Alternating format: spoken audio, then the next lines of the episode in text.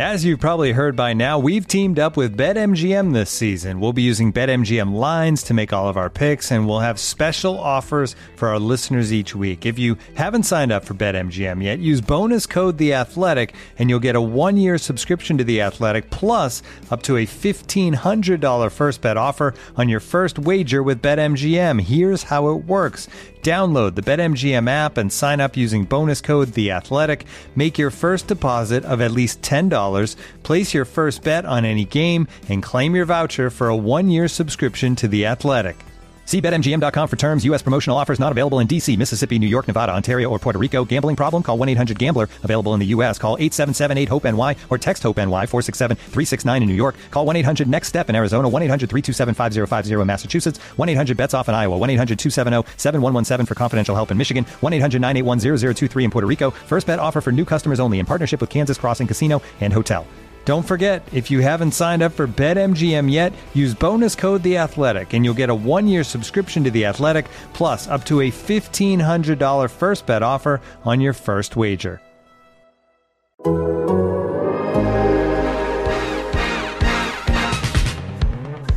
that podcast growling, mean and angry. Hear that coach shouting, it's Dehner and Jay. It's Dehner and Jay. All right, welcome to the latest edition of Hear That Podcast Ground, presented by Visa Network, working for everyone. Paul Dehner, Jr., Jay Morrison of The Athletic are here working for you on a beautiful, recording this on Tuesday here, beautiful Tuesday here in Cincinnati. It's nice. It's finally turned. It's got me in a good mood, Jay. Yeah, me too. I've got my spreadsheet ready for the Bengals' schedule, crossing off possibilities.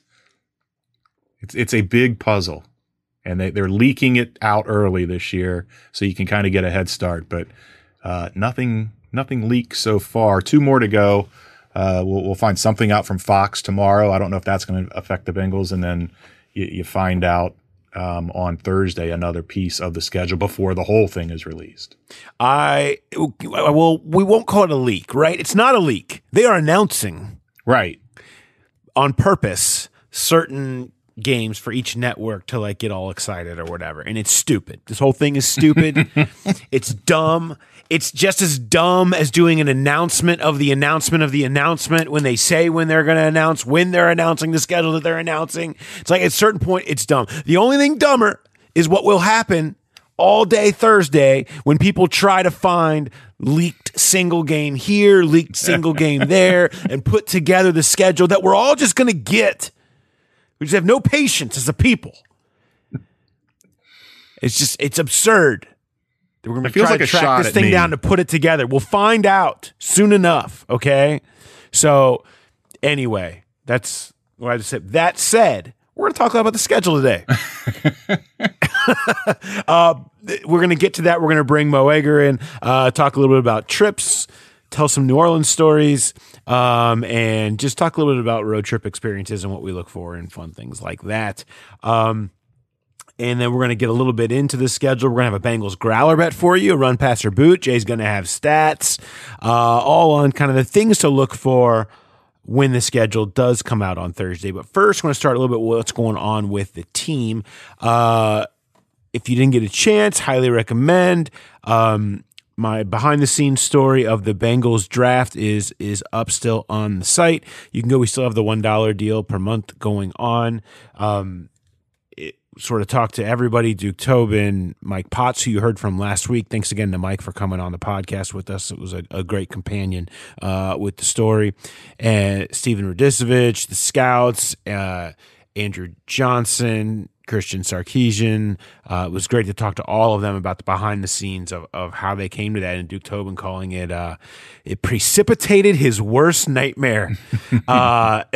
It's just, it's not my style to trade picks, and it made him cringe. And talking about how that all went down and why he felt like he had to make the decision, something that he never does, which Jay and I talked about. It's just not something that they do. Only four times in the last 20 years they traded up at all. They hadn't traded up in the first or second round since Kijana Carter in 1995 yet.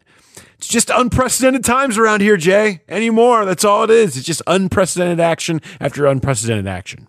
It really is. But I mean, yes, fans probably don't want their GM living a nightmare, but I think it's a positive sign that they're not saying this is the way we do it. This is our philosophy. We're sticking to this. The fact that they are willing to adapt on the fly and make what they think is the right move, even though it's not one that they would have picked ahead of time. I think that's what we're seeing with this team over and over again is a willingness to embrace new ideas, new ways of doing things, and it's paying off. I mean, all you have to do is look at the 2021 season to see the fruits of it. You know, it's funny because one of my favorite things that Duke said for that story when I talked to him was, we were talking about the emotion of players that you love and getting players that you love or trying to get players that you love. And we talked about that because Andrew Johnson had that with Dax Hill. And he said the biggest thing, I think the most important thing for evaluators to do is to take the emotion out of it and evaluate your situation, evaluate the circumstances. He said there's 400 guys there that you've done a ton of work on, that you've put a ton of passion into, and that you love for different reasons. The point of taking the emotion out of it is to have the evaluation of all of that in front of you so that you can make the decision to really understand which one you should be buying into and how much you have, how many options you have to you at every individual moment. He said it's a thorough grind more than it is a passion over one player, and that the more longer you're in the business, you understand that. I thought he showed an ability to take the emotion out of it in this draft for himself. The thing that he least ever wants to do is trade, but he could take the emotion out of it and understand we do not. The last thing we can do in this draft is drop down a tier with this number 2 pick, or not get this guy who's so much better than everyone else on the board in the 5th round. And I have to stomach my own emotions of how much I hate doing that and understand it's the best thing for this situation, as rare as that may be for him. And I think, yeah, you're right. That's telling of a team and a guy that's kind of showing some of the same adaptability and flexibility that we've talked about with this coaching staff and the way they've approached everything and the team in general. It kind of seems that in this particular case, it floated upstairs to the director of player personnel. Everybody out there listening, think of how many fantasy football titles you would have if you were able to take the emotion out of it, because you see it every year, people picking with their hearts. I mean, take the emotion out of it, take the alcohol out of it, and you would have a much better draft. Obviously, no alcohol going on in the Bengals draft, but that's the way people gripe. You hear old school people griping all the time about everything's too analytic based, and there's not enough on gut and not enough on feel. That's not what sports are anymore. The analytics, it's never going to be 100%, but you have to look at things analytically. You have to follow the numbers. You have to follow the trends if you want to be successful. And the Bengals they're not on the front edge of that, but they are catching up, and it's paying off.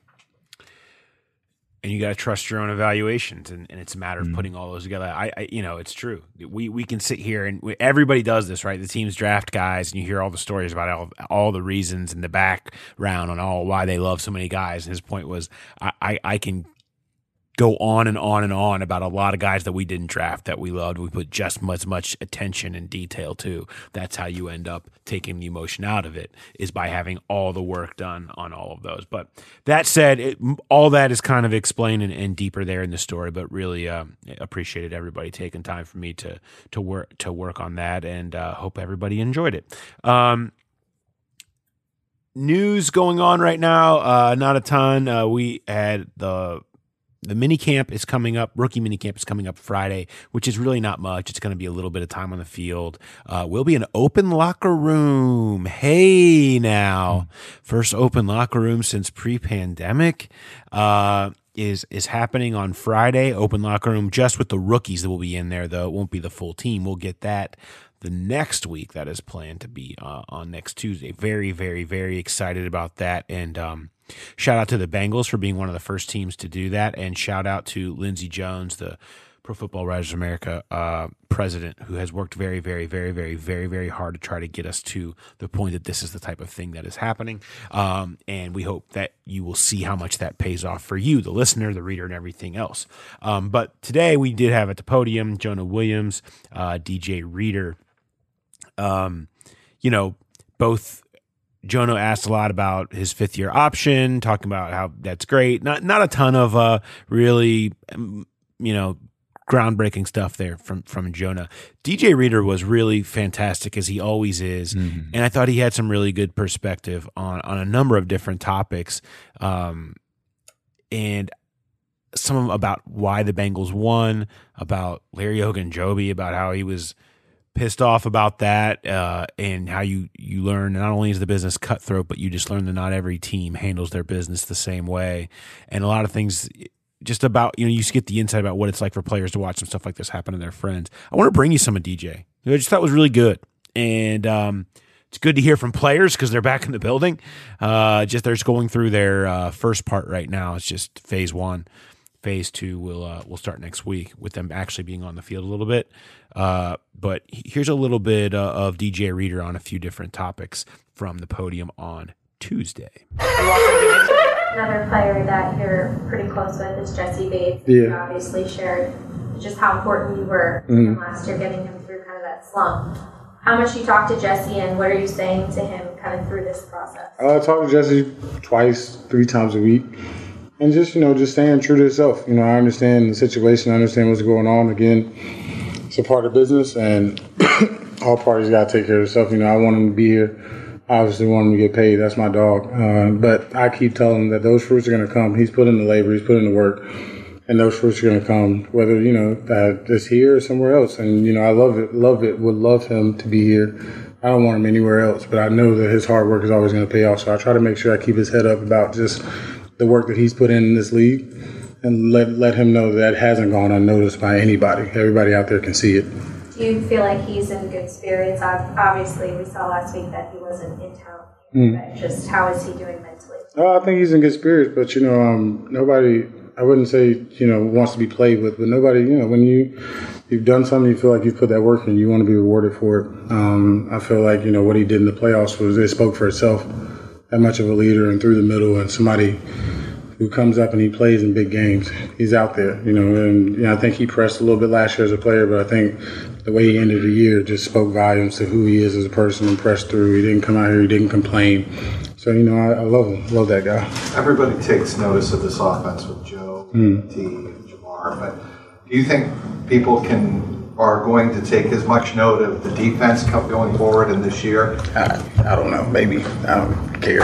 I'm telling you, come out there to practice, you watch how we compete, how those guys work.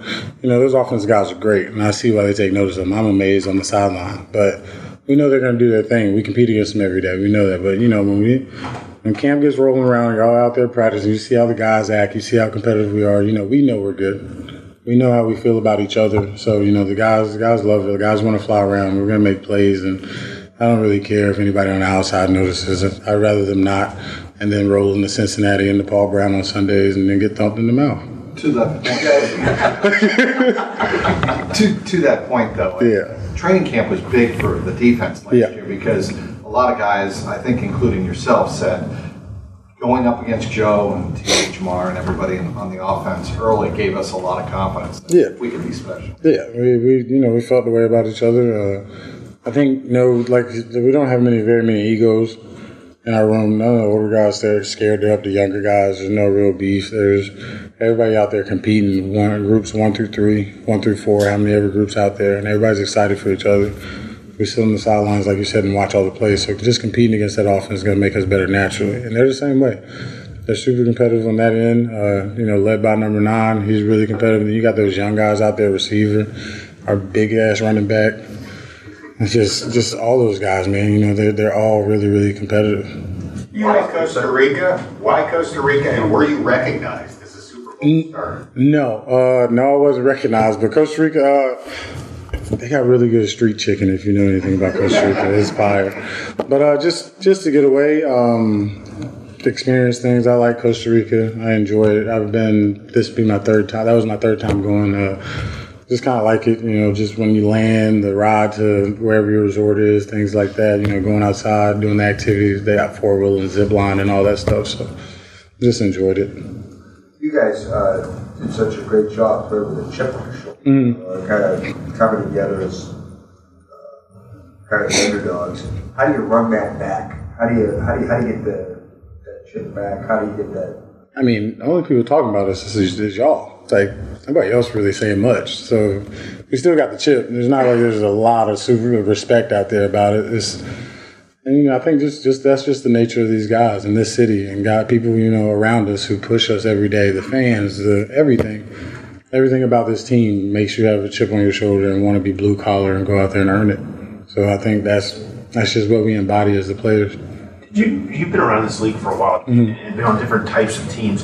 Did you learn anything about how you can win in this league because through last year that it maybe something that just kind of you saw by the way you won? I think over the first 4 years in my career, I witnessed a lot of games that, you know, in situations we were in last year that we would have lost. I won a lot of games, won my division 3 times out of the 4 years there, but you know, just things that games that I've lost, I'm like, how we let it slip away. Even last year, we lost some games that you're like, how to slip away.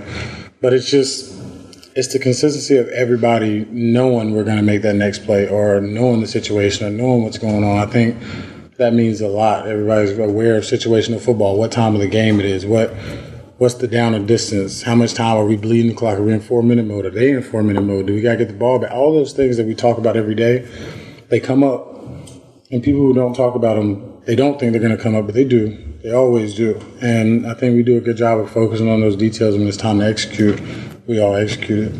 Where does that come from? Is that coaches harping on it? Is that you guys as a team focusing on it? Where do you think that came from most that made you guys so good at that? I think a lot of coaches harping on it, and then a lot of practice. You know, we might have messed up one at the beginning of the year, but we went over it. We watched it.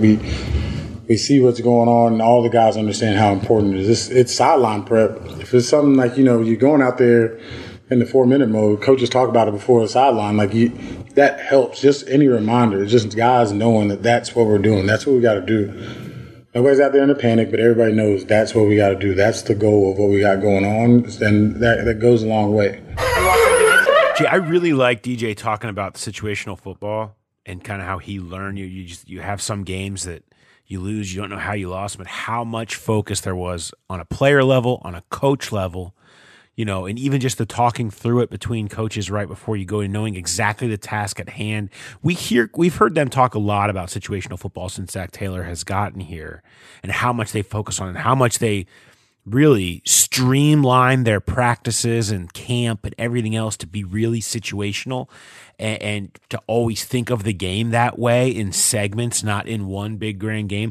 I really feel like that's a big way that's really under-discussed about how football and coaching has evolved in recent years is you see so much more of an understanding about that everything is a situation. It's not just go play football, and the teams that handle that the best are the teams that end up pulling these games out when every game is decided by 3 to 7 points.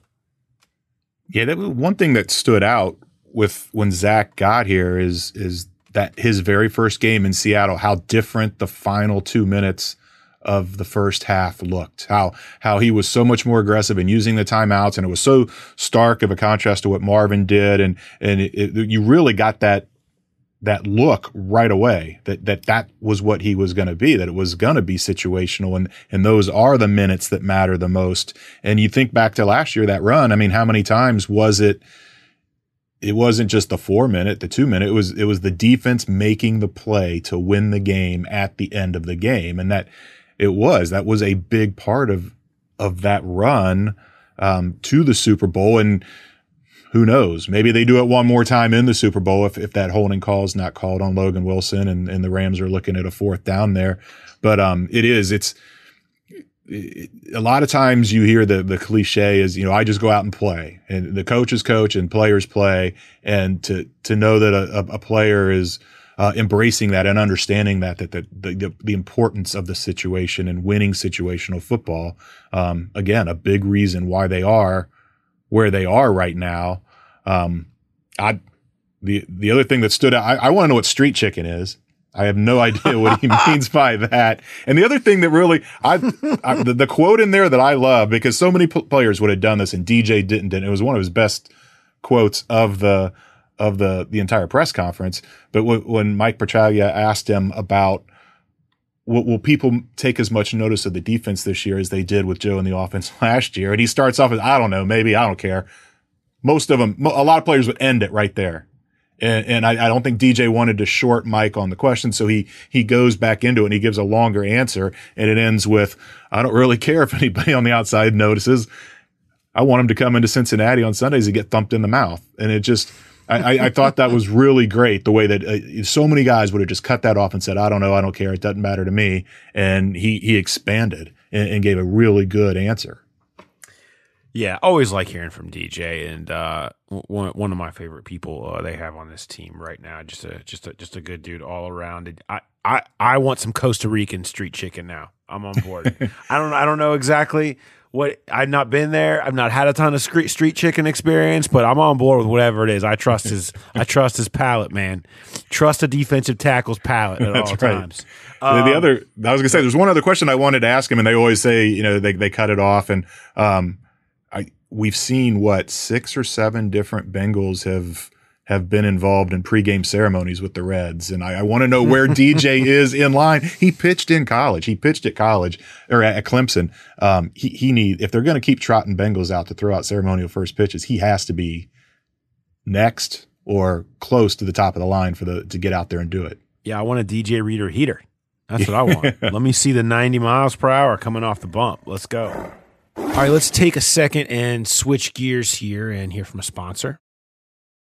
Looking for an assist with your credit card but can't get a hold of anyone? Luckily, with 24/7 U.S.-based live customer service from Discover, everyone has the option to talk to a real person anytime, day or night. Yep, you heard that right. You can talk to a real human in customer service at any time. Sounds like a real game changer if you ask us. Make the right call and get the service you deserve with Discover. Limitations apply. See terms at discover.com/creditcard. When you need mealtime inspiration, it's worth shopping Kroger, where you'll find over 30,000 mouthwatering choices that excite your inner foodie. And no matter what tasty choice you make, you'll enjoy our everyday low prices, plus extra ways to save, like digital coupons worth over $600 each week. You can also save up to $1 off per gallon at the pump with fuel points. More savings and more inspiring flavors make shopping Kroger worth it every time. Kroger, fresh for everyone. Fuel restrictions apply. I wanted to ask you before we go to Mo, you know, we had Mike Potts on last week and we obviously went through the draft ad nauseum there during that weekend. We haven't had really a chance to kind of reset here. What's your thoughts on where the roster stands? Does anything stand out to you, Jay, when you think about what this roster's at right now and, you know, where you feel great, where you don't feel great, where maybe you're surprised about anything? Yeah, I think wide receiver is still pretty thin. I mean, you've got guys there. You got Stanley Morgan. You got Mike Thomas. I think they still need a really solid 4. Those guys are nice pieces that can give you some snaps on special teams. But if one of the big 3 goes down, how comfortable are you sliding one of them in there to be a starter for a game or two or longer? And yeah, they signed some in undrafted free agency. And I get why they didn't draft one, because they made the trades that you talked about and they gave up the picks. And that's why Duke doesn't like giving up those picks, because you do short yourself somewhere. But it does feel, as great as top heavy as they are at wide receiver, the depth is concerning. And it's such a crapshoot. Every year there's guys that make it as undrafted free agents. And, you know, Damian Willis did it and started week 1 a couple years ago. Stanley Morgan was an undrafted guy that's still on the team. But I don't know that you can count on that. And I think there needs to be conversations, and there probably are. It's a waiting game. There's still veterans out there on the market that I think – probably think they're worth more than they are, and the Bengals would be wise to take a look at them. And I don't know if they can afford to get them now, but even if you can't get them now, you wait them out and maybe get a guy on a a very, very cheap contract closer to the start of camp, and someone that could step in and be your number four right off the bat. And let's talk about some of those people. I mean, you know, Odell Beckham is not coming here. No. Antonio Brown is not coming here. Jarvis Landry is not coming here. I think you end up with a list of names. There's a couple that are, I think, are interesting to me. There's three. Will Fuller, mm-hmm. who has been around. I think Zach Taylor has talked about really liking Will Fuller before. I think when he was in Houston, maybe. He's a deep threat, constantly injured. Well, what's a good role for someone who's injured a lot, not having to necessarily play a ton? Would he go somewhere? Here's the thing. You have to convince somebody who thinks pretty highly of themselves, I'm going to guess, to come and play behind this big three and know they're not going to get any snaps. Okay? That's a tough thing to convince somebody to do that has real skins on the wall in this league. That brings me to another guy that I'd be interested in if I was the Bengals. That's Emmanuel Sanders. Emmanuel Sanders is 35. He doesn't need to do this anymore. And I don't think he's going to come here to be a fourth receiver, and he doesn't play special teams. That fourth receiver needs to play special teams. Right. Two. So you also have an issue there. Here's a name that I'm most interested in. Keelan Cole. Keelan Cole has had a nice career. He's only 29. He's done a little bit of everything. He can play inside. He can play outside. I've always been impressed by him. He's had crap quarterbacks thrown to him his whole life. Yeah. Zach Wilson last year, Blake Bortles. You know, as soon as Trevor Lawrence comes to Jacksonville, he has to leave and go play with Zach Wilson. You know, and you end up – but I talk about a solid four that has played in this league, and I think, you know, he's young enough that he probably would be willing to come here and play behind these guys. To me, he's the most intriguing name out there if you start talking about who the Bengals could really go. Because then you start getting into guys you either aren't good enough to really be a four, aren't better than Mike Thomas, or guys that just aren't going to give you what you need. I mean, T.Y. Hilton and Deshaun Jackson aren't at a point in their lives that they need to come here and watch T. Higgins, Jamar Chase, and Tyler Boyd play. Right? You need somebody who's at a little different spot as a player. And maybe those guys are just going to sit and wait for injuries to happen somewhere, wherever. And maybe that's when something happens here, if something happened injury-wise in camp. But I think if there's a proactive move to be made, Cole is the one that stands out the most to me. There's just reasons the other ones wouldn't work out as much, with maybe waiting for Fuller a distant second. You think Julio Jones is in ring chasing mode yet, or was last year enough to know that he's kind of like AJ Green? It's passed him by. The other thing you mentioned, Cole's 29. Fuller's only 28. It seems like he's been around for a long time, that he would be older, but he's a lot younger too. But you're right. He doesn't play special teams. The injury thing is a risk. I'm trying to remember. I don't remember. I know Cole had some catches in that game against the Bengals last year. I don't think he had a huge game in that game, but he is. I mean, you're talking about a guy that's spent his career in Jacksonville and the Jets. You get him in a competent offense, and he really could excel as a number four. Can I give you one more Keelan Cole nugget? Sure. Keelan Cole in 2020 had 9 punt returns, including a 91-yarder for a touchdown. There you go. Still looking for that. Still looking for that, too. So, again, if we're talking about where that goes next, you know, I asked Duke about that when I chatted with him, and he basically said if there's something that works out economically, they're still looking. They're always looking, which is the standard response, stock response from Duke. But he did point out there are still, you know, spots on the roster. They have not filled up to 90 for a reason, so there's still acquisitions to be made. Again, this is a team that, you know, the last few years signed Mike Daniels very late, right before camp. They traded for BJ Hill. I mean, they've been willing to make moves and found ways to add in this kind of dead period window that have helped them. I would say if there's a name though that stands out, that might be one. Also from Louisville, just down the road there. I mean, I just keep putting it together. I'm just one man with a puzzle. That's all. That's all it is. Yeah, that's my primary roster thought too, Jay. Is that, and I'm still not totally in love with their defensive tackle situation, depth, but I mean, we're really nitpicking. Like, we are really nitpicking when we're talking about who's the third defensive tackle that you've got. You know, I mean, because Josh Tupou brings you flexibility to kind of do a little bit of both. You have Reader. You'd probably like to have one more guy, but again, that's really getting nitpicky when we start getting to that level, Ross. I don't have as much of a problem with tight end as some people do. It's one year where you're going to have Hayden Hurst, who you paid and expect to play well, Drew Sample, who, whatever you think about him, is a very nice number two tight end who has played a bigger role before, and you're going to have a guy who's a special teams dude like Mitchell Wilcox, and they're in 11 personnel all day anyway. You know, how it's... If Hayden Hurst gets injured, you're certainly going to have some level of concern there.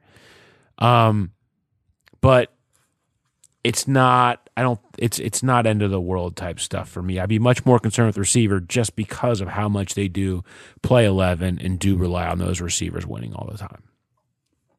Yeah. I mean, tight end's a luxury at this point with the way that offense runs, and it's a want, not a need. It could be a big year for Hayden Hurst. He could be a big part of this offense, but you don't have to have a tight end, a dynamic tight end, to make this offense go. And there's guys out there that maybe they get another a camp body, so to speak. There's veterans on the wrong side of 30 that who knows how interested they would be in coming in and going through the grind of a training camp, but. You know, if disaster strikes and something were to happen to Hayden Hurst, there's other options they could go to. And even if they can't, you're right. Drew Sample's a solid enough tight end that it's not going to derail the offense if you lose Hayden Hurst for a number of games. All right, Jay, it's time. Schedule time. Let's kick off schedule talk, bringing in Mo Egger to talk a little bit about road trips and other fun things like that, tell some stories, and then we're going to come back and we're going to get into the nitty-gritty of what matters and doesn't matter with the schedule, including run, passer, boots, Jay's got stats, Bengals growler bets, all of it coming your way. But first, let's bring in Mo Egger. What's going on, Mo? I'm counting down the sleepless nights to the schedule being released. Yeah, we're really... It's a slow drip. Now at this point, it's exhausting, and I hate that we're going to spend a lot of time talking about it today. But you know, I enjoy talking about the best road trips because I'm like, to me, the best part. Vacations are great, but like planning vacations is one of my favorite parts of a vacation, and like coming up with the idea of where to go and what you're going to do, like the actual execution. I'm like this with a lot of things in my life. Like the ideas, I love ideas. The actual execution can be a lot of work. This is the fun part. You start thinking about the trips, what you want to do, where, what matters to you, things like that. You would make a great radio program director. I'm with you. I like having stuff to look forward to, and you know, I enjoy from a pure football standpoint, sort of seeing what advantages or disadvantages the schedule may provide. I enjoy the requisite complaining. There's always some gripe somewhere that the league is out to get every single team. Certainly, Bengals fans I've heard from many over the years about how the league is trying to screw the Bengals with the schedule. But yeah, I mean, I try to get to a road game or two per year. It's a little tricky with my schedule. So I read the mock schedule that you did. I do something. I mean, I don't do a mock schedule, but I have my own like preferences that are personal to me, and they're based on the games I want to go to, the games I might be able to go to, maybe me being in an area where a game could be played already. And so I enjoyed seeing it's sort of like the last piece of the offseason puzzle. Right. Like we've had most of free agency, we've had the draft, and now the schedule. And then we sit around for 3 months wondering, what else might happen.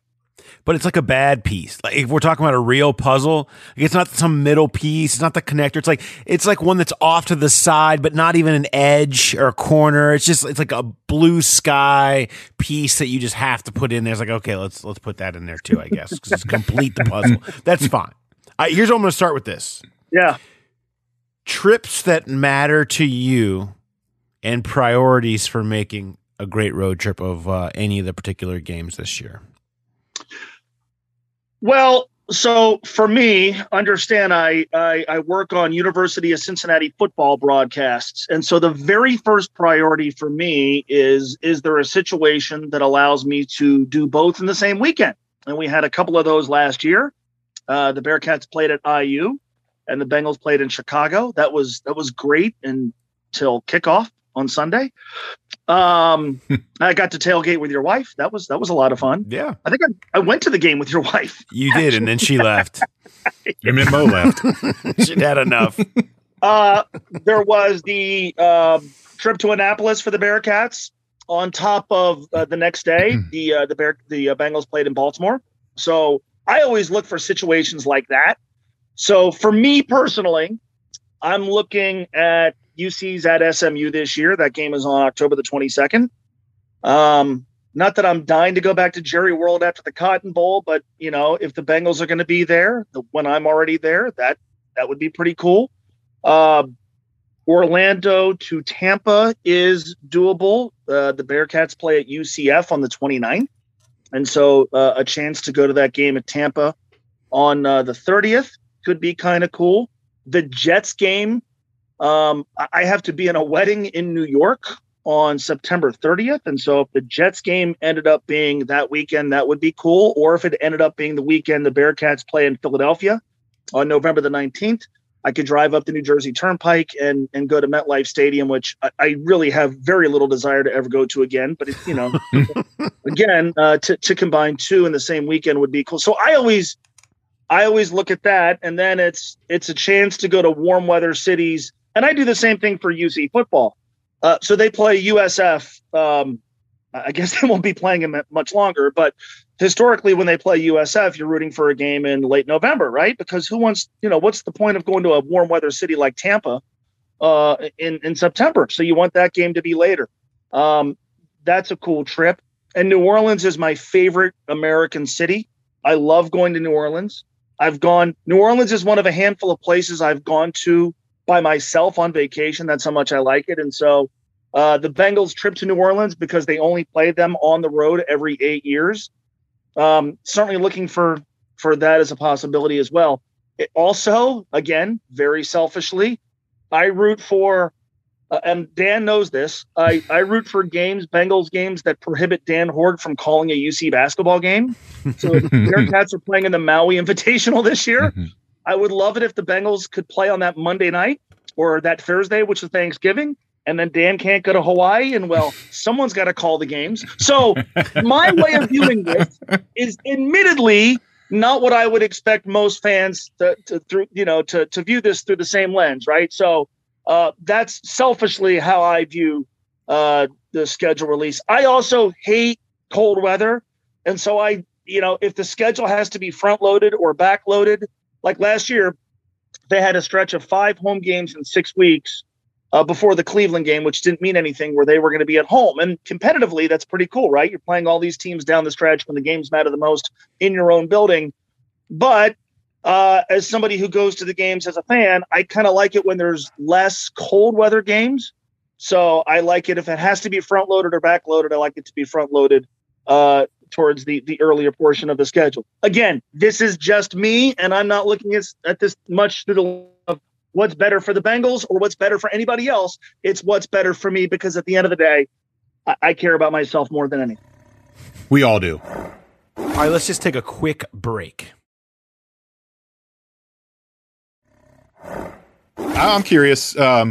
Sunday, New Year's Day falls on a Sunday this year. Are you a New Year's Eve guy? Do you have a particular destination? I mean, New Orleans can be fun any time of the year. Do you want New Orleans on New Year's Eve, or do you want a town that maybe might not be as fun on a normal day and have that be the New Year's Eve game? So I've done New Orleans on New Year's Eve because the Sugar Bowl So I've seen that. I've done that. New Orleans is awesome regardless. So I'd rather experience New Year's Eve somewhere else. Ideally, not New York, because the whole Times Square thing, and at MetLife Stadium, that just where that stadium is, it's so inconvenient for all parties involved. So no, I'm not a huge New Year's Eve guy, but if I'm on the road and the Bengals are playing on Sunday and I've got my friends with me, then we're going to go out, and New Year's Eve is going to be a part of that. The other thing, though, for like having fun on the road is the Bengals are good now. So they're not going to be playing as many 1:00 games, which is great for the night before. Yes. It's also great if you're only able to travel to the game on the day of the game, which is, you know, sometimes the case if you have a Saturday commitment. So that excites me a lot. My other thing is I don't want them to play on Christmas Day. I know one of the 3 Christmas Day games has been released. There's a big part of me that wishes the NFL would just leave Christmas Day alone, but the NBA plays, the NFL is trying to steal that real estate. I want those games on in the background where I could watch, but I don't want to have to say to my family, like, all right, for 3.5 hours on Christmas Day, I need to watch this football game. I don't want to have to do that. So I'm really rooting against, and I want the Paul Brown Stadium workers to have Christmas Day off. So I'm rooting against the Bengals playing on Christmas Day, which they did in 1989 when I was 12 years old, lost to the Vikings 29-21 and ruined my Christmas. How about having to tell your family, I won't be there for Christmas Eve or Christmas Day because they're playing on Christmas Day out of town somewhere, and I'm going to be reliving the Christmas Eve in Houston debacle on NFL Network from years ago, which I don't want to relive. Story, though, that one of my favorite stories of all time of any road trip was I actually was also at that Sugar Bowl covering, I don't even know who I was writing for, but I was there, and it was Bourbon Street, like all night long. If you remember, did you ever go down to Bourbon Street on that trip?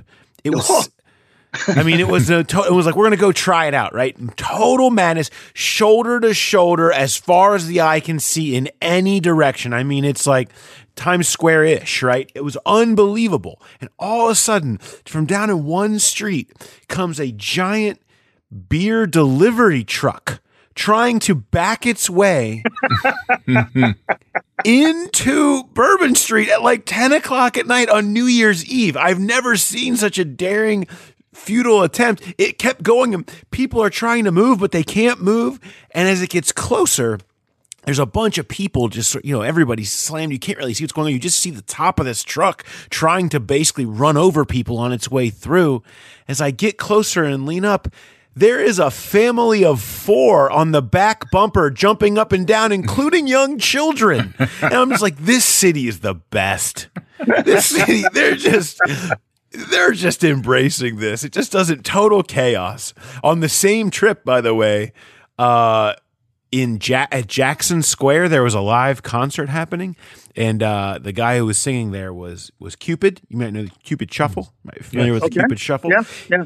He apparently had other songs, and he would sing, including one of them was called "Please Don't Make Your Baby Mama Mad, Y'all," was the name of the song. And I gotta tell you, it was a catchy old tune that I really enjoyed, to the point that the next day I went to look it up. I think I wanted to post it in a blog or something. And the only place I could find it on the internet was he sang it at what was called a Mick concert, which was McDonald's was trying to do concerts in their like new play areas or something.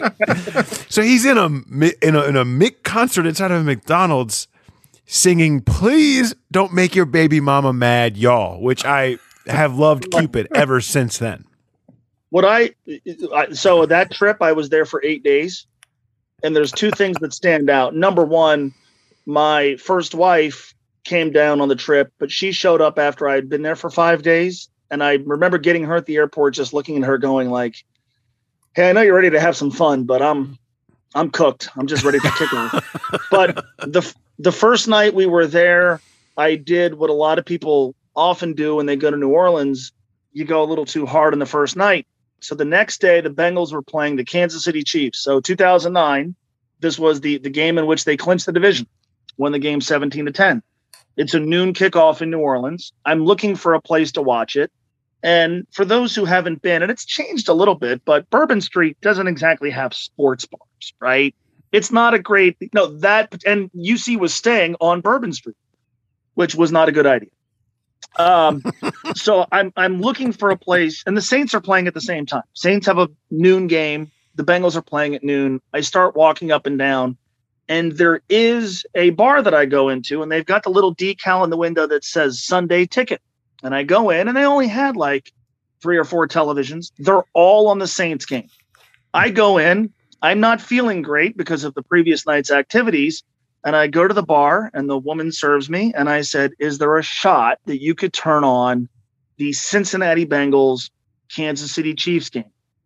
And she gave me that like exasperated look you get from bartenders when they don't want to change the channel, but she still grabs the remote and she zips through and she settles on a game. And I think it was, I know it was the Browns.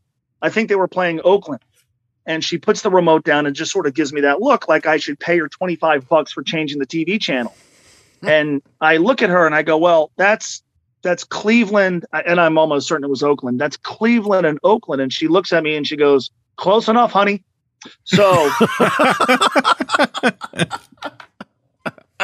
when the Bengals clinched the division, I watched the highlights as they were showing them during the Cleveland-Oakland game.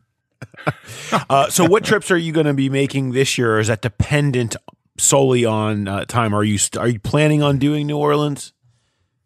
Of all of them, that is at the top of the list for me. I love New Orleans. I've never been in the Superdome for a Saints game. I've been for the New Orleans Bowl, a thrilling North Texas win over UC at the end of the 2002 season, in which Gino Guidugli threw 5 interceptions. I was there for the Sugar Bowl at the end of the 2009 season. I've never been to the Dome for a Saints game, so I agree with what you wrote, Paul, that I'm not really sure that the country cares that much about Burrow and Chase going back to New Orleans. I don't know that that game is as marquee as a lot of people are making it out to be. And, I think the Saints right now are sort of a relatively anonymous team, but I still think that could be great. New Orleans is awesome. And so I've got to balance this with being in 2 weddings this fall and the Bearcat schedule. But if I can do New Orleans, that is at the top of the list for me. UC plays Tulane all the time. My wife and I have gone on vacation. I've gone by myself a couple of times. I've gone on bachelor parties. I love the city. It's so much fun. And so that's at the top of the list for me.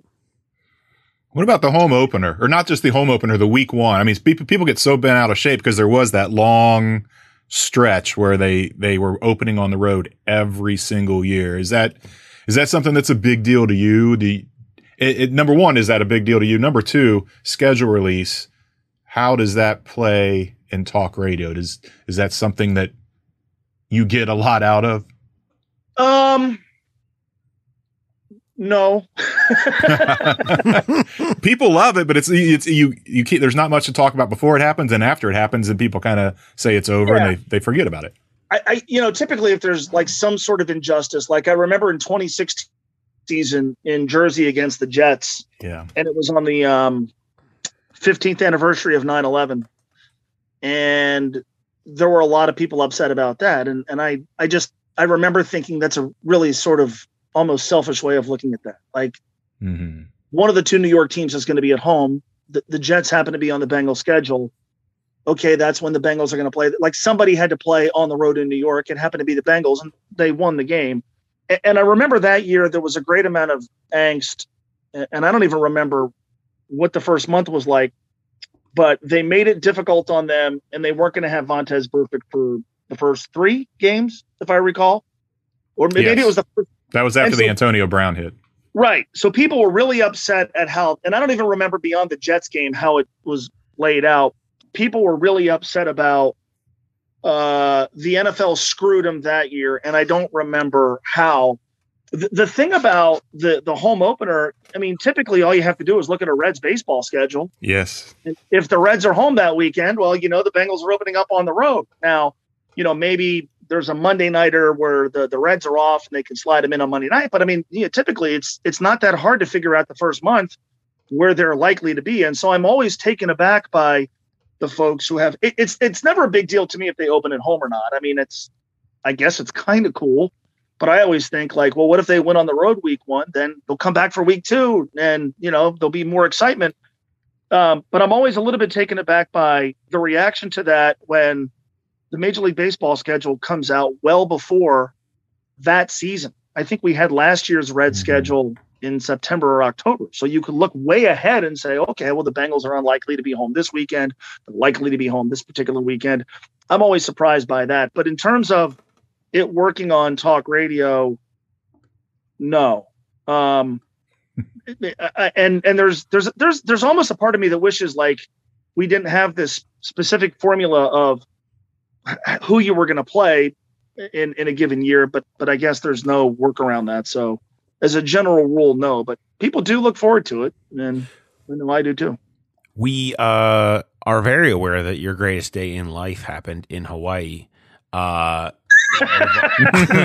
Revolving around a trip that you were able to take. So for your sake, I hope that the Bengals have a very normal schedule or play on Thanksgiving so that you can get that trip to Hawaii, and Dan Hoard has to be bitter. I feel like he owes you after last year when you had to watch the Bengals playoff run with Salad Lady, and also was that the one that was in Greenville?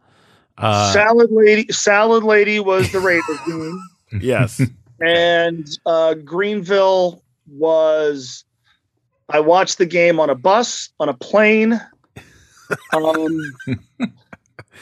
There were many sad experiences for you watching last because of you were covering for Dan Hoard. So it's only fitting that you would get it paid back in a trip to Hawaii. So for your sake, I hope Dan has to sit out this trip to Maui. You know, I was with a Bengals employee at a Reds game on Monday night, and we were sort of recalling. He got fitted for an AFC Championship ring, which I think is really, really cool. And we were recalling just that whole run to the Super Bowl, and he said to me, "You know, Mo, you still have never seen a Bengals postseason victory in person. The only game I got to go to was the Super Bowl." It's true. So now I'm walking around with that weight, right? With that burden. So that if they're in the postseason next year and I'm able to go, then, you know, boy, there's going to be a lot on me. And now I'm carrying this burden. But yeah, I mean, it would just be cool to call a Maui Invitational. But I also know Dan would like that too. So, by the way, the UC basketball audience is a hell of a lot better served if Dan Hoard is calling the games as opposed to myself. But yeah, there are times where the Bengals conflict works in my favor, and there are times where, you know, as much as I love UC basketball and filling in for Dan, and it's great, you know, there's times where it costs me at least a little bit. Well, for your sake, I hope it happens, and luck finally turns your way. Mo, I appreciate it, and I will see you in a little bit over on ESPN 1530. All right, always good to bring Mo back on the show. Excited to do that. And Jay, we're going to have to think about our throwback game that we're going to do with Mo again this year. We've done them the last couple of years, which included my favorite moment of watching Boomer Esiason run around a van that was parked in the end zone. We did the last Bengals playoff win. We did the Corey Dillon rookie game against the Oilers. We've got to find a new throwback game that we're going to do this year. We're going to have to kick around that idea because I love doing that every year. It is the meltdown at Paul Brown still too fresh? It's less of a fresh wound now that the Bengals have gone to the Super Bowl. But it might still be a little too close. We still need to go a little further back. We'll kick around some ideas. We have some that we kicked around last time that we didn't do when we were picking. So we've still got some to go through. There will be time. There will be time. Let's talk a little bit about the schedule. Games to get to early. What is the real advantage of the order? It's like complaining about the lineup in baseball, right? The actual difference it makes is going to be minuscule. But there are advantages. I mean, there are advantages and disadvantages to the way the order of the games breaks. What stands out to you when you start thinking about games? What would be the biggest advantage or disadvantage we'll see based on just the order of the games? I think it's kind of what you wrote in your mock schedule, where you want to get teams with first-year quarterbacks or first-year head coaches. You want to get them early and before the gel sets and they kind of – if who knows? They may not take off. A lot, it's rare for first-year head coaches to take off, but still better to get them early rather than late. I don't know how important it is. Last year the way it broke was kind of perfect with all those NFC games early, because it was, if you don't start fast, it's not going to count against you in a tiebreaker situation. If you do start fast, you could really see, we talked about this all offseason, you could see it snowballing and some momentum building, and that kind of happened, and then they hit a wall in the middle, and then they took back off again late. So I think that is it. There's enough teams on the schedule that have first-year head coaches, first-year quarterbacks, where you would ideally – I think that's – it's not a matter of home and away or even specifically destinations. It's, as far as weather goes, warm, cold, that type of thing. It comes down to when you get those teams that are trying to find their footing and ideally getting them early.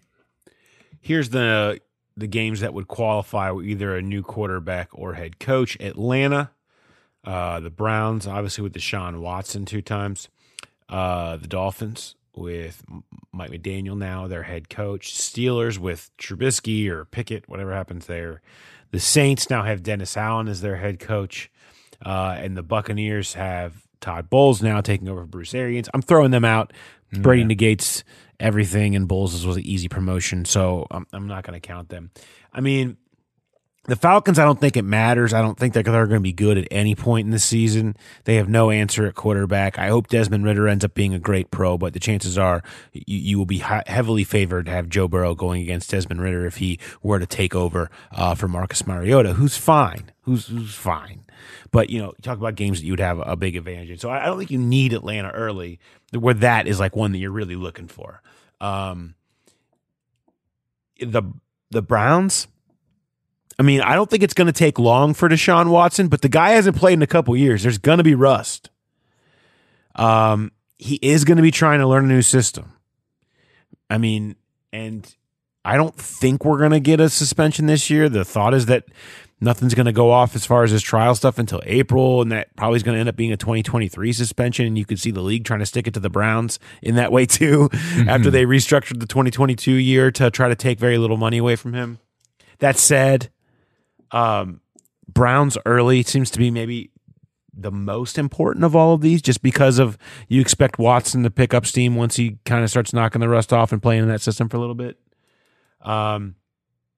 I don't think you're worried about whenever the Saints are playing Mitchell Trubisky or Kenny Pickett, or the Steelers are trotting him out there. Maybe the Saints, but Dennis Allen's been a head coach before. He's been around again. It's that easy promotion. Winston has been around, and I don't think they're going to be great at any point. So to me, I'm looking for that Browns game. I'm looking for Steelers. You want both of those early, and probably the Dolphins maybe a little bit too, as they got a lot of new pieces. I'd start there. If I'm looking at a few games that I want to see in that first month, that's probably where I start. Yeah, and then the flip side of that is that, a team like Pittsburgh, where it feels like they are the worst team, not the worst chance to win the division at this point, because you do have such an uncertainty at quarterback, and we've seen this before. We've seen it be the case where the Bengals play the Steelers. Both games are in December, and getting both those games late, I think. Yes, you would like to get them early because it would be a rookie quarterback or a Trubisky, but I don't know that I have a lot of confidence they're still going to – yes, Tomlin's never had a losing record. They'll be in the mix, but I don't think it should scare anybody to have to play Pittsburgh late in the season, and especially getting them twice if that is the way it were to play out. Obviously, what everyone's probably going to be talking about coming out of this is going to be about primetime, though, right? I mean, Jay, you got stats, you ran the numbers. Losing the Super Bowl the next year, what happens? You get the maximum number of 5 primetime games.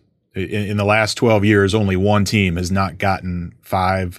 And this is schedule release primetime games. There's games get flexed in, games get flexed out. But when the schedule's released, 11 of the last 12 Super Bowl losers have gotten 5 primetime games. And the lone exception was the 2012 Patriots. You would think they would be a big market, hot team. Brady fatigue? Was there like Brady Belichick fatigue at that point? I'm trying to take myself back to that point in time 10 years ago. Yeah, I don't know. I don't know what the case. I mean, they got 4. They were only one off of the max. Who knows? But yeah, it feels with you have the offensive rookie of the year. You have a top 5 MVP candidate, the comeback player of the year. It's an exciting offense. It's a young team with a lot of marketable players.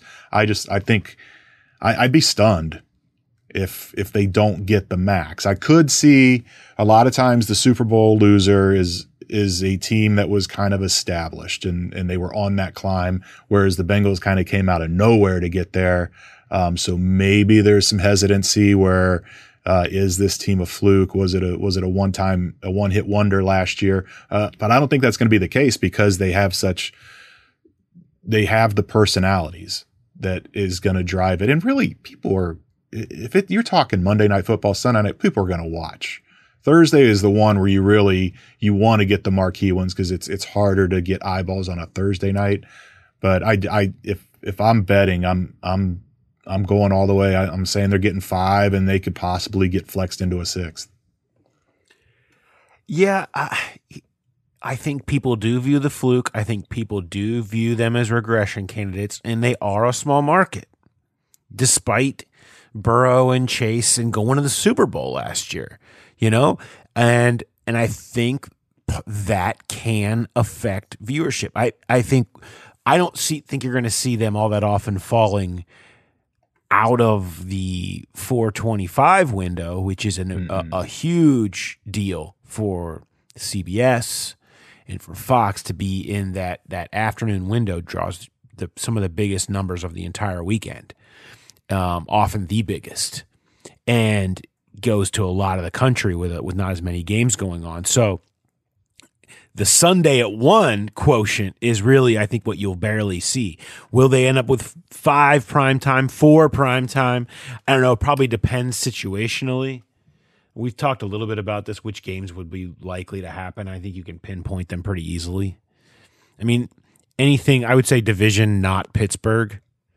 You know, any Browns game, any Ravens game. Ravens probably number 1 on that amongst the North games. Obviously, the Chiefs. Obviously, the Bills. Obviously, the Bucks. Burrow versus Brady. I mean, these are pretty clear. And then the Cowboys game, which could still end up on Thanksgiving Day. That's actually Mike North was a fantastic guest on Bengals Booth podcast with Dan Hoard, who does part of all the schedule making and TV operations for the league, and talked about how that's actually a free game. That's not. So we talk about from year to year, it alternates whether it's the AFC, or the NFC team going to Dallas. It's actually a free game because it's the 17th game that was added. So the Bengals are very much in play as an option for Dallas on Thanksgiving Day.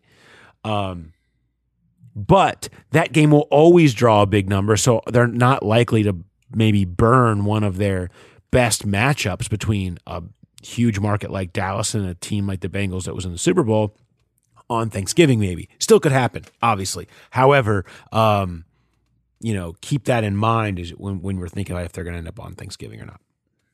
And we could find out tomorrow. I keep thinking about this because CBS had their announcement today, and they picked a Christmas Day game. So when Fox has their announcement tomorrow, is it going to be their part of the Christmas triple header, or will they announce what they're... We're not going to speculate on what they're going to announce tomorrow, how they're going to leak their leak. We're not going to do this. We're not going to speculate. It will, because the Bengals, it could be Bengals Cowboys on Fox on Thanksgiving Day might be worth checking out. My big question from today, so what they announced at, I believe it was around 7:15 a.m. or maybe it was closer to 7:30, but they announced the Christmas Day game on CBS was Rams and it was Bills, right? Rams and Bills. And our colleague out in LA, Jordan Rodrigue, tweeted it as soon as it was announced. Now, did she get up at 4 a.m. to watch CBS this morning just on chance to see if the Rams were going to be part of that announcement, or did she schedule that tweet and kind of get a heads up ahead of time? Because kudos to her if she got up at 4 a.m. to watch on the 1 in 30. Well, I guess it'd be a 1 in 16 chance that her team was going to be part of that announcement. I don't know. It feels like a knew that was coming scheduled tweet. All right. Let's talk about Bengals growler bet. Are you ready? Yes, always. It's been a while since we've had a growler bet as the season has ended, but we've got one for you. You can always send your answers, hashtag Bengals growler bet on Twitter. You can at myself and Jay, but as long as there's a hashtag Bengals growler bet on it, we'll see it. Or you can send an email to me, pdehner@theathletic.com. with the word growler somewhere in the subject header. Shout out to everybody that sends very punny, cheeky subject headers to me that have the word growler in it. I appreciate those. Here's what we're doing. You need to send me two things. Number of Sunday at 1 p.m. games that will be on the Bengals schedule. Number of Sunday at 1 p.m. games that will be on the Bengals schedule, and, and who will the Bengals play in their first primetime game of the season? Does not count preseason, regular season. Number of Sunday at 1 games, and who will they play in their first primetime game? Send it to us on Twitter, hashtag Bengals Growler Bet, or to me, pdehner@theathletic.com, with growler in the subject header. Jay, what do you think? I'm going to go 7 on the games in the one, because even if they get 5 primetime games and 5 4 o'clock window games, there you go. That's still 7 at 17 1 o'clock. Games. Don't forget. Right. Yeah. So I'll go 7 on the 1 o'clock windows. They don't have any games on the West Coast, so that's not going to be a 1 o'clock game. That's 4 o'clock our time. And when I was going through the stats and the schedule, they love putting championship game rematches in prime time early in the year. But I don't think we're going to see it. I do think we will see. I do think not early in the year. I think we'll see Bengals Chiefs, but the Chiefs play Thursday night in week 2. I can't imagine they would force them to play Sunday night in week 1 and then turn around and have that short week in week 2. Maybe it's week 3. The way the Reds schedule, I think the Bengals couldn't play at home on Sunday in week 3, but they could play at home on Monday in week 3. But I just think that's too iffy. I'm going to go Bills. I think that could be a week 1 or week 2, primetime game. And there's no conflicts yet that would prevent the Bills from being that first opponent. It just seems like too good of a matchup with Josh Allen and Joe Burrow. I was saying this from a Bengals perspective. I mean, I had in the mock schedule, which is one of my favorite useless exercises of the year, which I basically just use just to think about all the trips that I wanted, when I want them to be, which I have thoughts on those that we'll get to. I had the Chiefs-Bengals Sunday Night Football week 1. You pointed out potentially that's not as realistic. I understand that. But my thought would be, wouldn't you want that? Like, if you're the Bengals, just keep riding the spotlight from last year, the momentum in that. That's a really high-profile tentpole type event for the league, the Thursday and the Sunday opening weekend. By the way, the Rams were in the home Sunday night game to kick off last year, so maybe it's a good omen. I think you're dying for that. I think the Bengals would love that. I think, you know what, you got so much continuity. You were playing on the big stage at the end of last year. Keep it rolling. Bring in the Bills. You know, whatever. Play a home game on national television.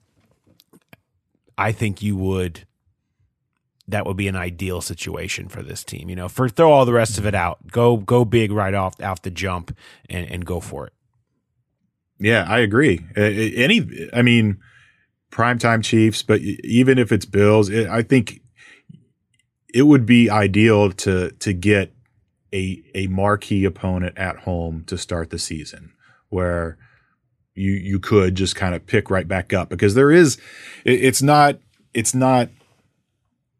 automatic. It doesn't happen every year. We saw the Chiefs do it, but a lot of times the Super Bowl loser just kind of falls off the cliff the following year. And if the Bengals could beat a marquee opponent in week one, that just, it doesn't take that out of play, but it really kind of, it takes the sting of the Super Bowl loss away a little bit more. It really, as much as they want to talk about hitting the reset button, it officially does it to go out and get a win against a big team, and you just kind of hit the ground running for the rest of the season. I don't know that. Outside of Chiefs and Bills on that home schedule, anybody else qualify? I mean, sure. I mean, any of the AFC North. I mean, you could end up with the Browns. I mean, you're talking an early season. People would be, how are people going to be interested? I don't think the league is going to want to put the Browns on high profile national television and deal with the Deshaun Watson stuff. I don't think that they're going to want to. Mike North hinted at that with Dan about they're going to be judged on their record last year, which wasn't super, and not on the fact that they have a high-profile quarterback. Let's just say I think we're going to see a lot more Broncos games, and they just got a big new quarterback, than we are Browns games, and they just got a big new quarterback for the reason that the NFL doesn't want to take that blowback. And so for that reason, Ravens home, you absolutely could see. I mean, a lot of people obviously love the Ravens and where they're at as a team too. Both favored to be at the top of one of the best divisions in football. I think that's in play.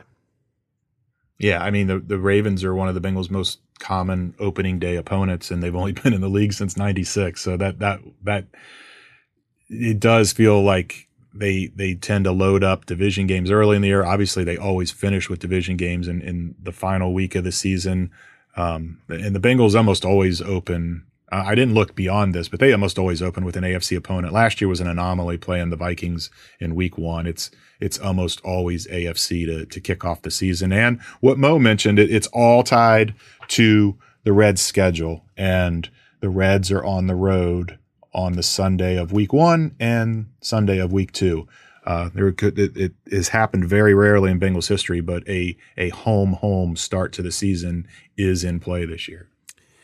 So we'll see how that goes. Run, pass, or boot, Jay? What's higher?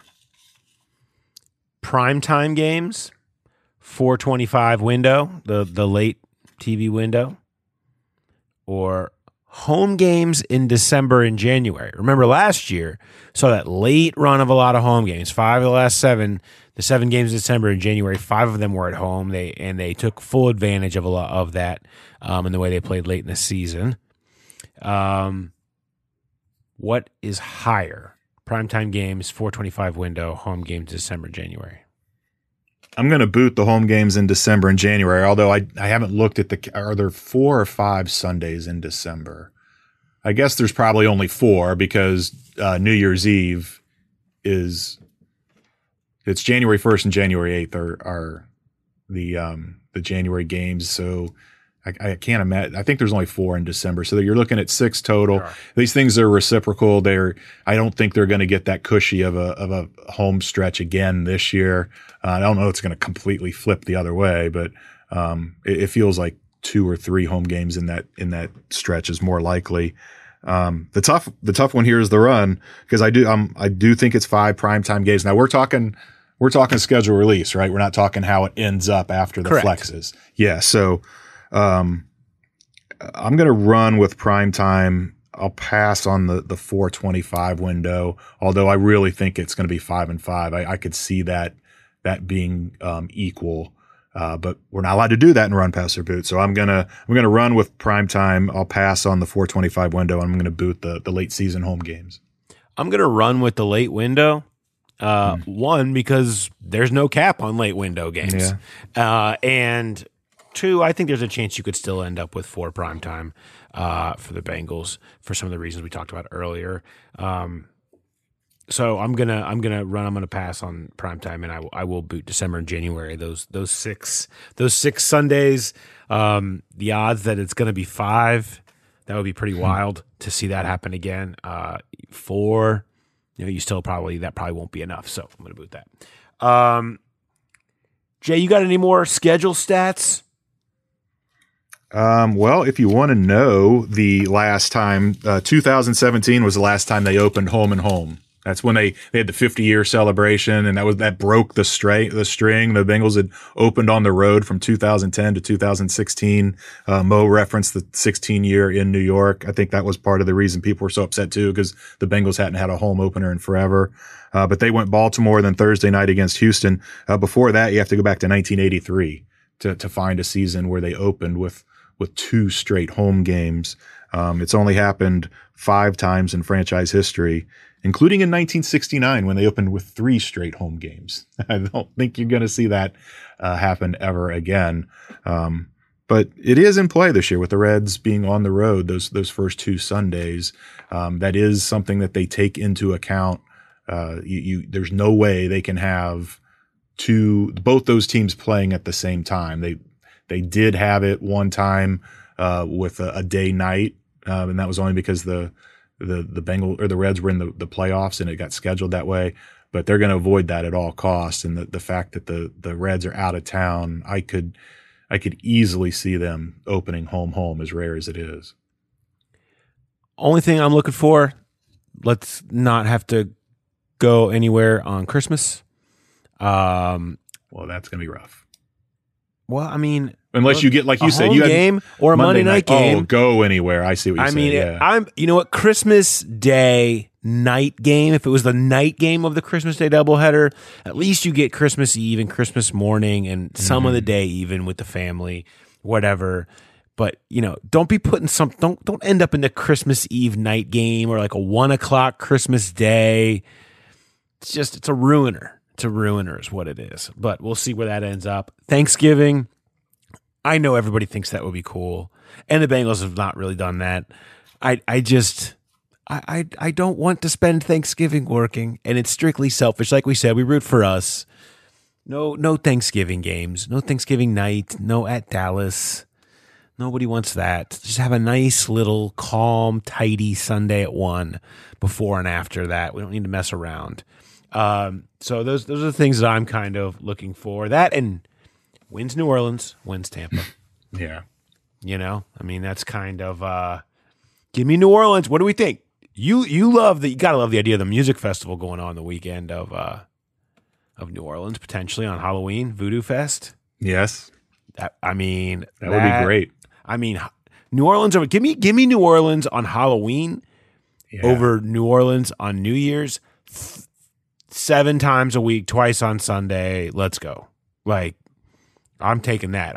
That to me is where it's at. But anytime, I was texting with Kat Terrell, our friend in New Orleans, and I said, "What do you think this will be the best week and what's going on?" She pointed out that it was probably the best one.